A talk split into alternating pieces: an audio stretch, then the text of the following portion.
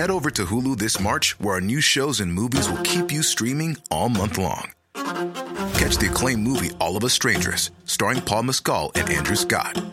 Stream the new Hulu original limited series We Were the Lucky Ones with Joey King and Logan Lerman. And don't forget about Grey's Anatomy. Every Grey's episode ever is now streaming on Hulu. So, what are you waiting for? Go stream something new on Hulu. Dear Dolores, D E A R, this is an animal. As I'm writing this letter, I'm eating potato chips, and I'm starting to get thirsty. And you know this is pathetic, right? Tell me what you're trying to say. I don't know. You know, I miss her. Then say that. But do it in a manner that no one else has ever done it before.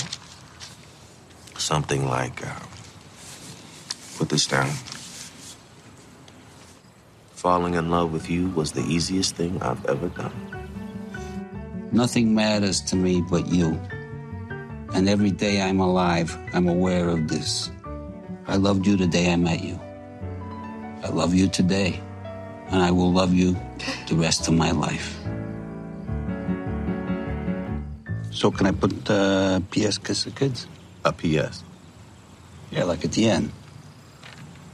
That's like clanging a cowbell at the end of Shostakovich's Seventh.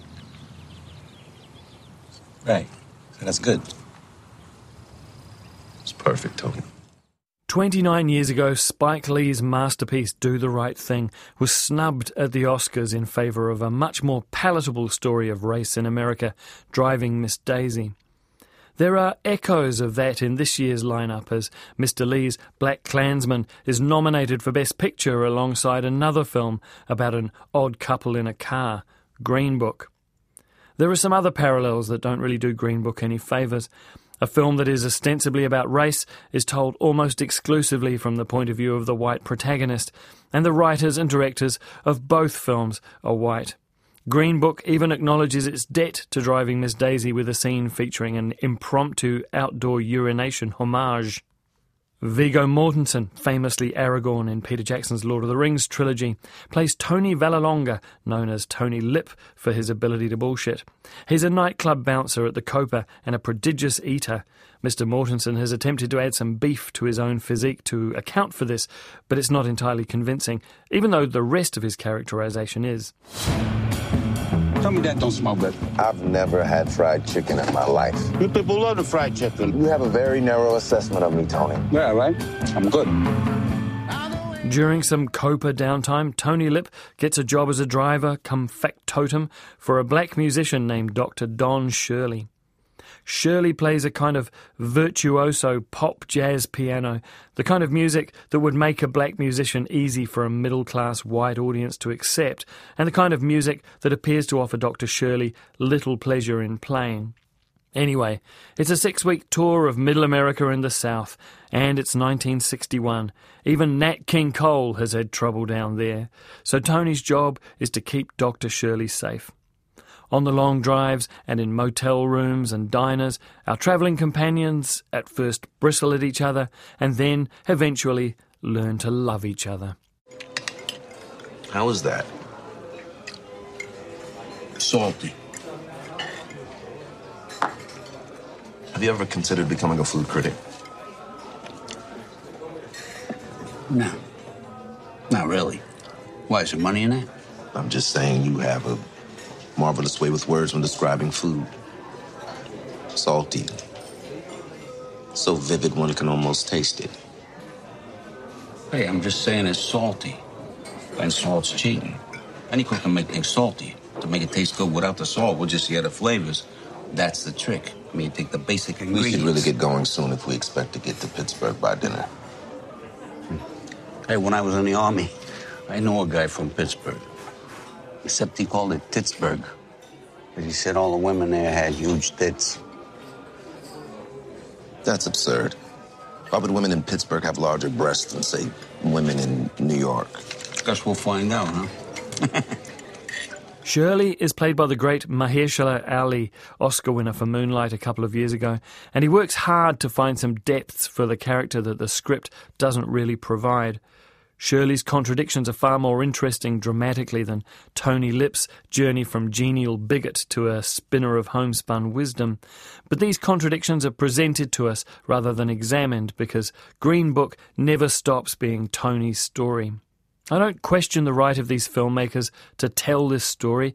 It's obviously very personal to one of the screenwriters, Nick Vallelonga, Tony Lip's son, who will have grown up listening to these stories at his father's knee.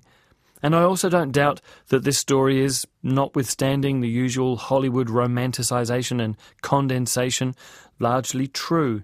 What I'm wondering is why we need this film right now. Do we need it? Even though the relationship between Tony Lip and Dr. Shirley was genuine and lifelong, does it help illuminate any wider truths about the world we lived in then or the world we live in now? Especially when director Peter Farrelly best known for the sophomoric comedies There's Something About Mary and Dumb and Dumber, seems to be unable to elevate the subsidiary characters above their various ethnic and cultural stereotypes. What little we see of the African American community in Green Book seems to be viewed through a foggy lens of whiteness. They are either feckless horseshoe players, petty criminals, or happy minstrels in a blues bar.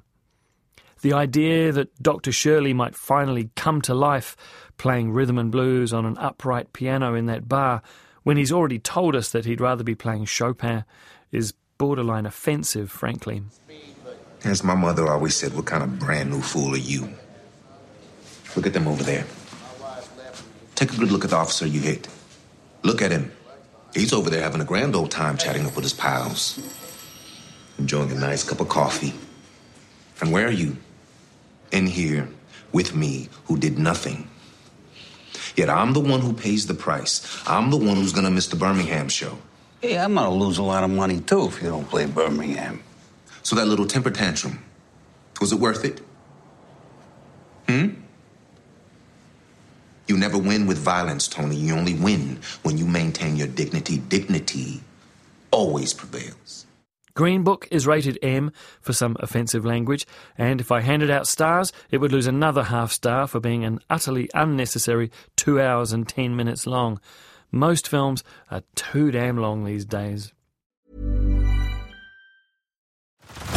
Head over to Hulu this March, where our new shows and movies will keep you streaming all month long. Catch the acclaimed movie All of Us Strangers, starring Paul Mescal and Andrew Scott.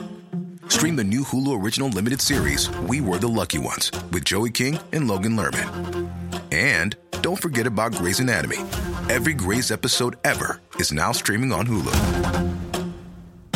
So, what are you waiting for? Go stream something new on Hulu.